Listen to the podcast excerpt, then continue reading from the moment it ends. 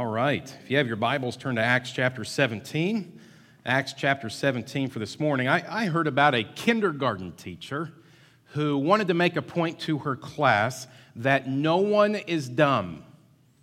No one is dumb. And so she told her class if any of you students believe that you are dumb, I want you to stand up. And, and she knew no, that nobody would stand up. She would make her point that nobody's dumb.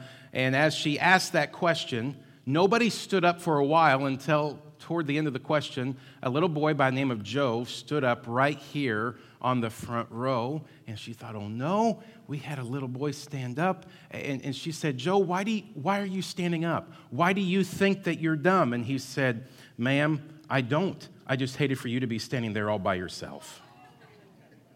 We've all had those moments, haven't we? Where we thought, I don't want to ask that question because it's a dumb question. I don't want to appear dumb. But what we're doing today is simply questions and answers. The last four weeks, I have challenged you to turn in any question you may have, and we're going to answer those today in this message. This is I like this, and, and here's why. It, it's something different, yes, but this is how I learn the best, is asking questions and getting answers. There isn't a week that goes by that I don't pick up my phone and call somebody, hey, what do you think about this passage? What do you think about this verse? What do you think about this in our scriptures? I use it a lot, almost every week. Also, if you're growing in the faith, you're going to have questions. If you're reading your Bible and you're in prayer and you're contemplating spiritual things, you're going to naturally have some questions throughout that path. By the way, this is a biblical idea. In the first century in your New Testament, yes, there were sermons, there were one way conversations, but the Apostle Paul also used question and answers. He used dialogue, a two way conversation. In Acts chapter 17, verse 17, it says, and it's talking about Paul, so he reasoned in the synagogue with both Jews and God fearing Greeks, as well as in the marketplace day by day with those who happened to be there. He reasoned.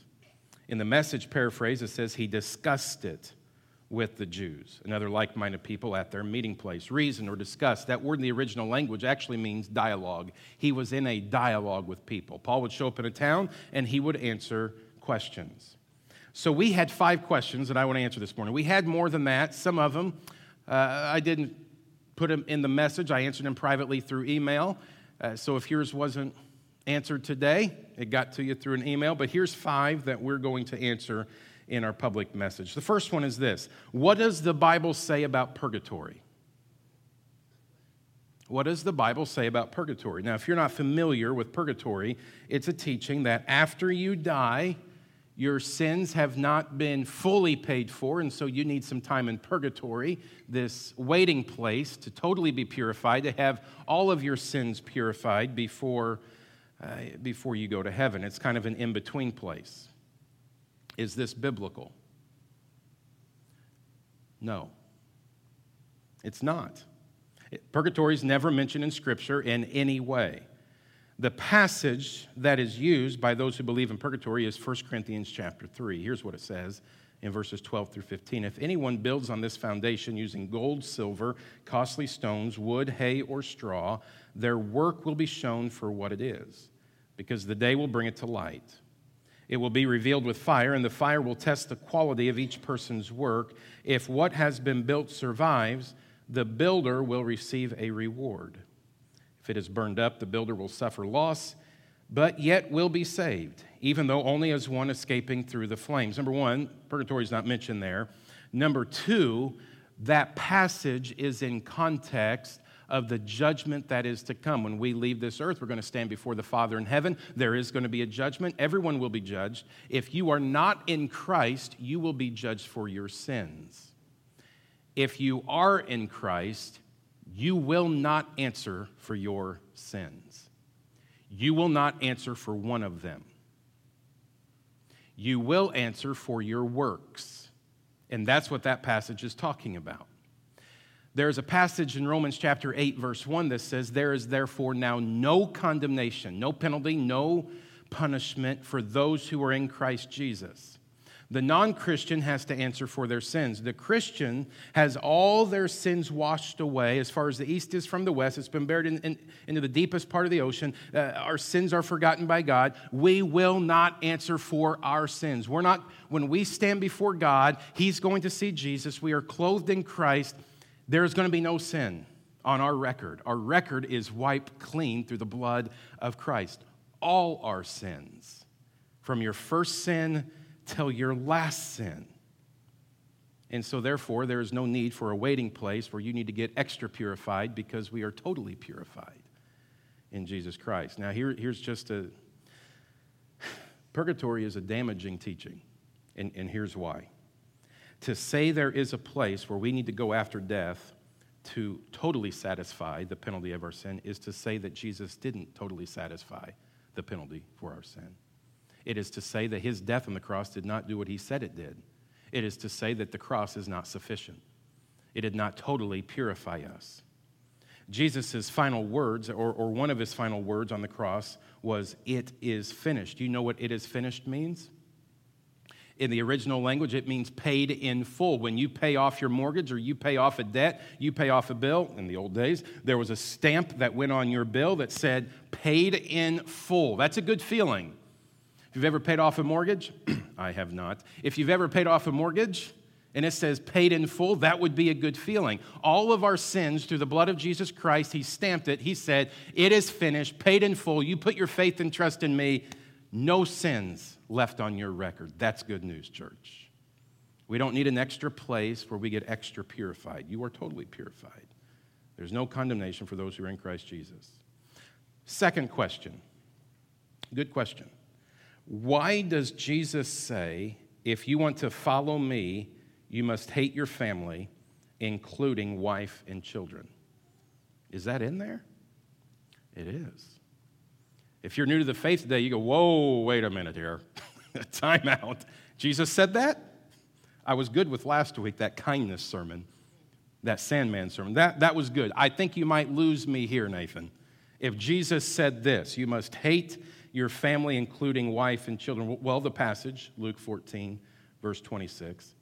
Large crowds were traveling with Jesus, and turning to them, he said, If anyone comes to me and does not hate father and mother, wife and children, brothers and the brothers and sisters part's easy. We, we can handle that, right?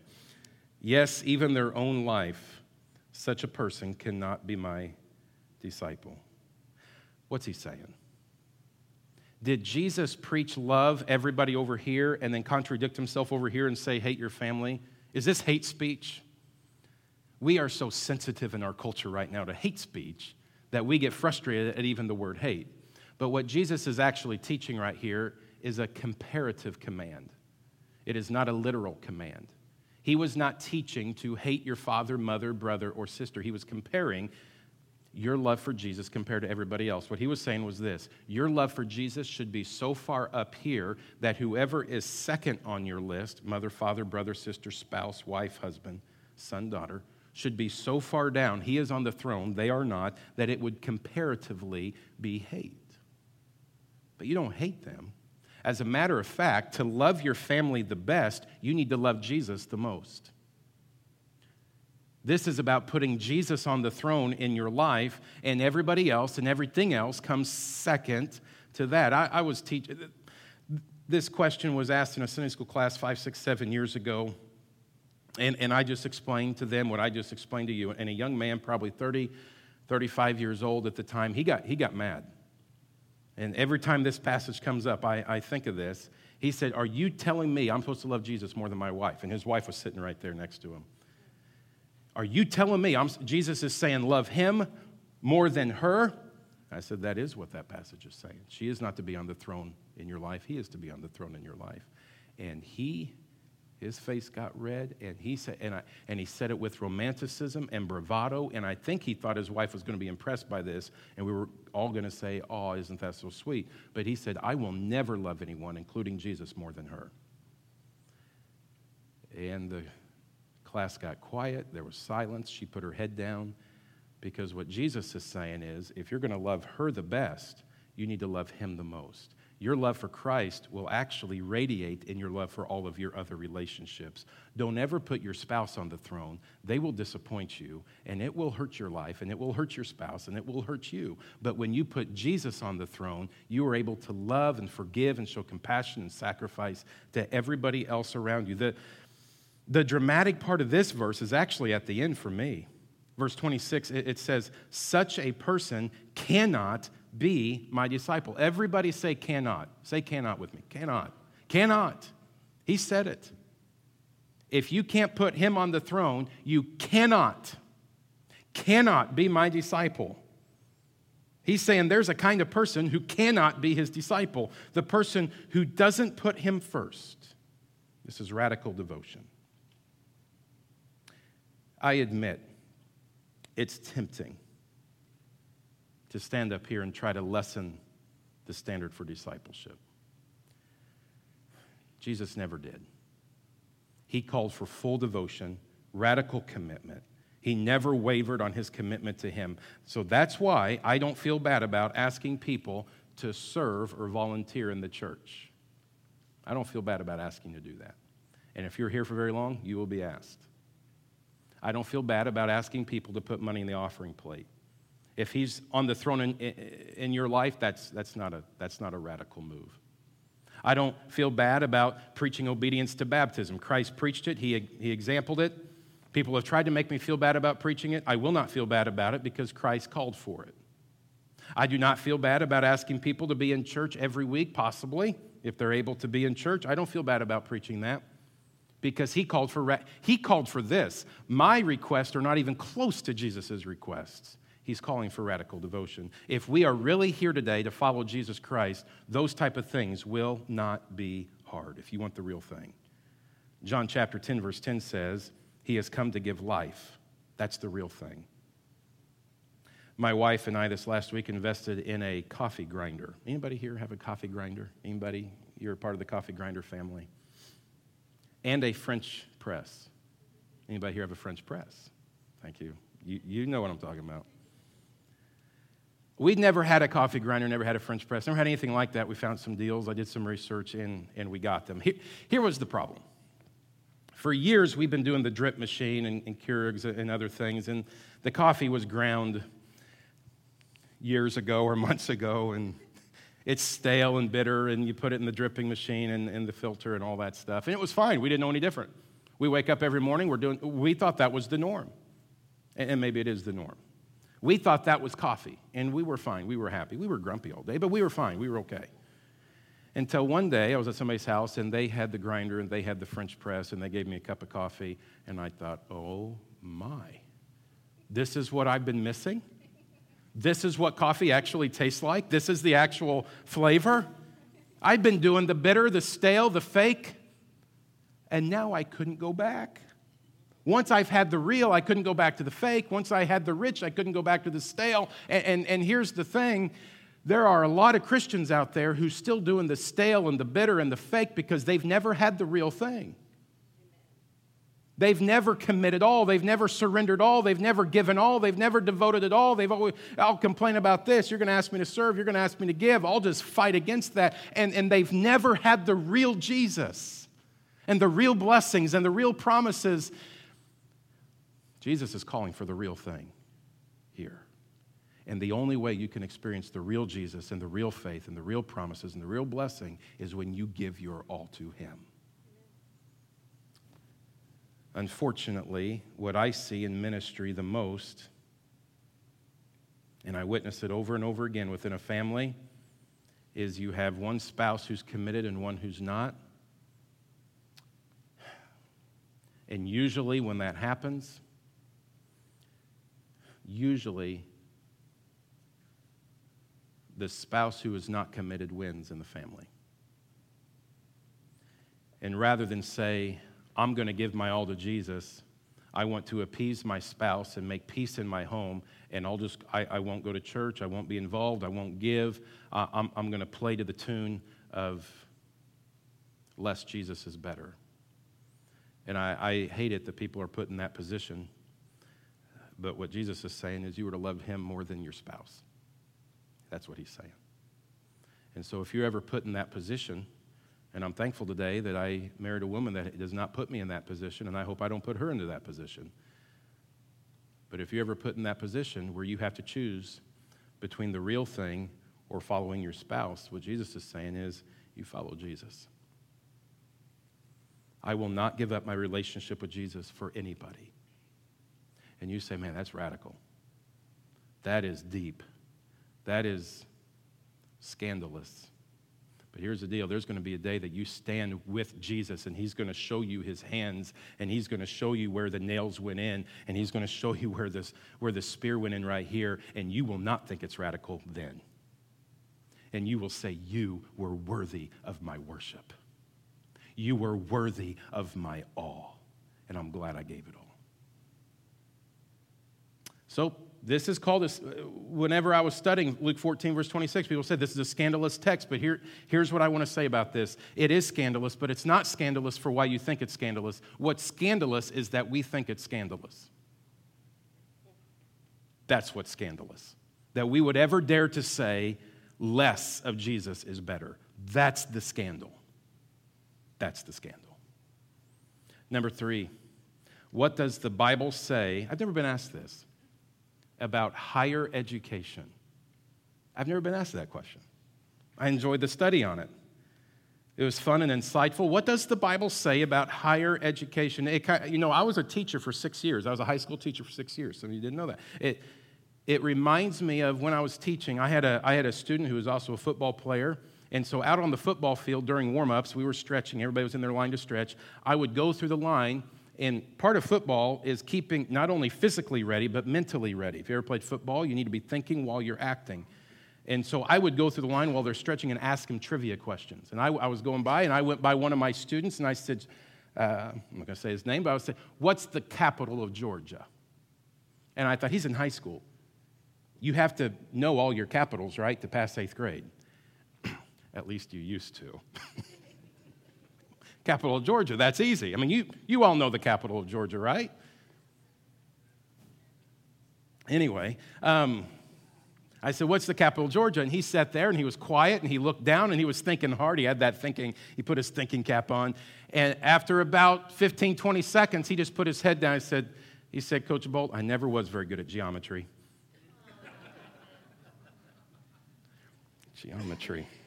Anyway, geography, just so you know. But he said geometry. Ecclesiastes 12, verse 12 says, Be careful, for writing books is endless, and much study wears you out. And all of you who remember college, you remember that. That is, much study wears you out. Education is valuable, but it has a limited value. The greater truth comes in the next verse, where he says in verse 13, Here now is what is better Here's my final conclusion fear God and obey his commands, for this is everyone's duty. So, actually, education is valued, it has a limited value. What's better is following the Lord. But I, I, will say this if any faith has ever endorsed education, it's been Christianity.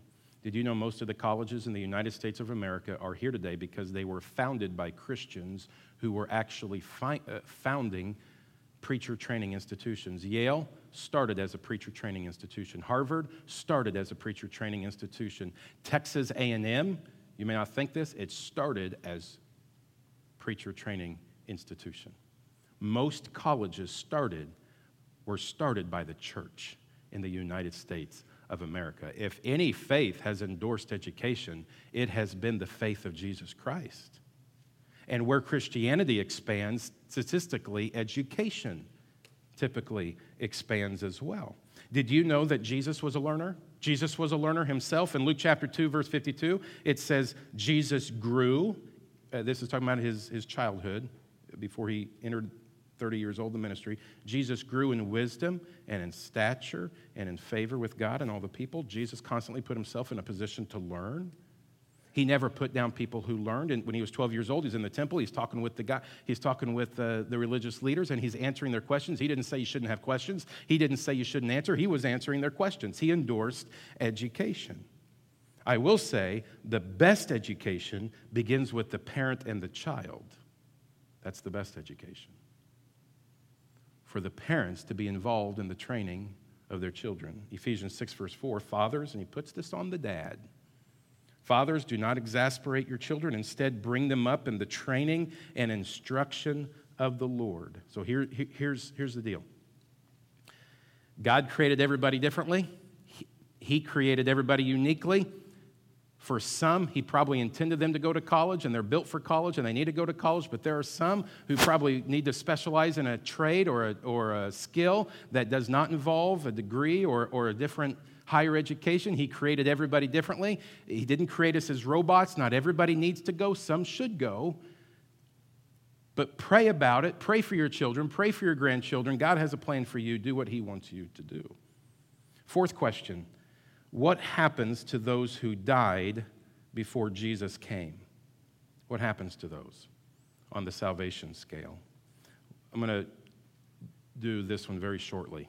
So you have the, let's say this pulpit is the cross. What about those people who lived before the cross, before Jesus came?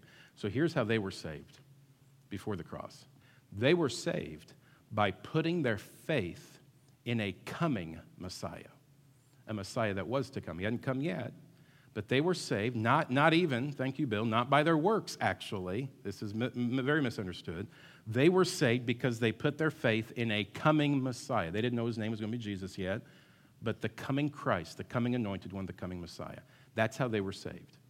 Those of us who live after the cross over here, we are saved because we put our faith in the Messiah that did come the anointed one, Jesus of Nazareth. We believe he is the Son of God. We put our faith in him who did come and will come again. Actually, you're saved by the same way, putting your faith in Christ, putting your faith in the Messiah. They are saved if they put their faith in him. Final question If a person has never heard of Jesus, then they could never reject him. Would they go to heaven? person who's never heard of Jesus. They live somewhere out in the desert, they've never heard, they don't have a Bible. Nathan, you say there's one way to heaven, that's through Jesus. What about that person who's never heard of Jesus? Here's the deal I'm sad that there are people who's never heard of Jesus. There are people on the planet who's never heard of him. I'm also glad that I'm not God. Are you glad that you're not God? I'm glad I'm not him.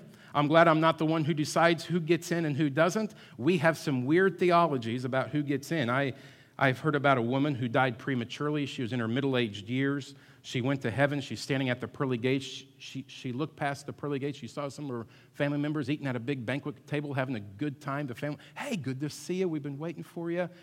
And then here comes Peter. And she said, Peter, how do I get in? He said, You just have to spell one word. She said, What's the word? He said, Love. She said, L O V E. He said, You're in. After a couple months, she was having a great time in heaven when all of a sudden Peter had to run an errand. He said, Ma'am, would you watch the pearly gates for me for just a few minutes? She went over to the pearly gates, and lo and behold, she sees her former husband walking up. So I am surprised to see you so soon. How's life been going? And he said, Actually, I've been doing pretty well since you died.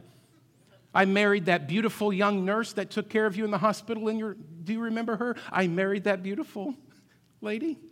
And then I won the lottery. I sold the little house you and I lived in, bought a big mansion with her. My wife and I traveled around the world. We were on vacation, I, and, and I was going water skiing today, and I fell. The ski hit my head, and here I am. She was looking at him with a red face, mad. He said, How do I get in? And she said, You just have to spell one word. He said, What's the word? She said, Czechoslovakia. I don't think she wanted him in. We have a lot of bad theology about how you get into heaven. Is ignorance of Jesus a way to get into heaven? Romans chapter 1, verse 20 is probably our key verse. For ever since the world was created, people have seen the earth and sky. Through everything God made, they can clearly see his invisible qualities, his eternal power and divine nature. So they have no excuse for not knowing God. God created us in His image.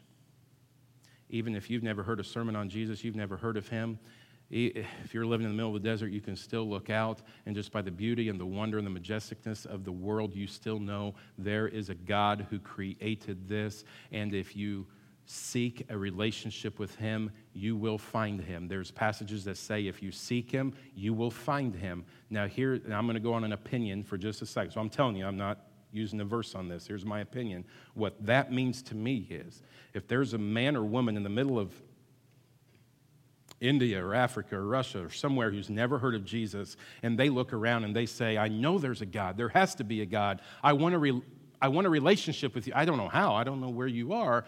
I, am seeking you. What God will do in that moment, in my opinion, by how I read the scriptures, is He will lay it on somebody's heart somewhere else in the world. He will send them to him or her who was seeking God. They will hear about Jesus when it's all said and done because they sought the one true God. There are stories of that all the time. Where a missionary family all of a sudden they're living in Texas, they're living in Louisiana, and they get it laid on their heart. I need to go to this little tribal area in Africa or somewhere. And people say, Why are you, why are you going there? Why are you going there to start a church? And they say, I really can't answer that question. God's just put it on our heart. But what was happening the whole time was there was somebody in that tribal village who was seeking God. God put it on this family's heart. They can't explain it, they don't know why. They train, they prepare, they pray about it, they, they get their funding, they go over to Africa, and they share the gospel of Jesus Jesus, and lo and behold, in that time, they find out there was one person, one girl, one boy, one man, one woman who was seeking God. That story happens all the time. And God sent a preacher. Whenever you seek him, you will find him. I think there's an example of that in Acts chapter 8, by the way. The Ethiopian eunuch's going along in a chariot, and he's reading Isaiah. He'd never heard of Jesus, but he's reading Isaiah. He doesn't know what it is. He's seeking an answer to Isaiah. And all of a sudden, God sends Philip, the evangelist. And Philip says, What are you reading? He says, I don't know what I'm reading unless somebody explains it to me. And Philip explains the gospel, introduces Jesus to the Ethiopian eunuch. And by the end of the conversation, he says, Look, there's water. What prevents me from being baptized? Philip introduced him to Jesus because he's riding along seeking God. God sent somebody. This is why the Lord put such an emphasis on sharing the gospel to everybody. Mark 16, verse 15. And he told them, Go into all the world. This is our command. Go into all the world and preach the good news to who? Try that again. Go into all the world and preach the good news to who? That's our command. That's why we're here, church. That's why we're here. It's the mission of my life, and it's the mission of your life. It's the mission I caught in a little church service when I was 16 years old. Share the gospel. Share the gospel. It's the burden of Jesus. If you can be saved by ignorance, Jesus wouldn't have said, Mark 16, 15. He would have said, Don't go share it. We'll get more people saved by not knowing than by knowing. But he says, Go into all the world. There's a burden, there's an urgency, there's a heart there. They don't have him and they need him. Can't you sense that? Lives are at stake, eternity is hanging in the balance. I can't verbalize this well enough. This church is here today for you. This church is here today for somebody else out there who doesn't know the Lord. All these chairs were set up, these lights were turned on, that music team put together, that sound booth, that children's area for those kids to hear about Jesus. Those signs out on the road, I've seen you guys. I've heard of Venture, I've seen your signs. There isn't anything more important that you will ever do than put your hands and invest in a gospel mission. Eternity is hanging in the balance, souls are at stake. Here's what I know about those who haven't heard of Jesus. Here's what I know God will do the right thing. He always does the right thing. He is just, He is holy, He is loving, He will do the right thing. The bigger question is for those of us who do know about Jesus, what have you done with Him? See, we do know. We definitely have no excuse. For those of us who have been enlightened, Hebrews says it is worse for us. What's worse, as bad as it is to not hear about Jesus, Hebrews says it's worse if you have heard about Jesus and still rejected him and still didn't give your all to him. 1 John 5 12. Whoever has the Son has life. Whoever does not have the Son of God does not have life. Acts 4, verse 12. Salvation is found in no one else, for there is no other name under heaven given to mankind by which we must be saved. John 14, verse 6. I am the way, the truth, and the life, and no one comes to the Father except through me. We either believe that or we don't. And if we do, it's a call to action, it's a call to give, it's a call to sacrifice It's a call to get involved. It's a call to commit. It's a call to engage. It's a call to invest. It's a call to surrender for each and every follower of Jesus to let the watching world know there is a God and He loves you and He sees you and He wants you and He wants to pull you into a relationship. For God so loved the world that He gave His only begotten Son, that whosoever believes in Him shall not perish but have everlasting life. Amen.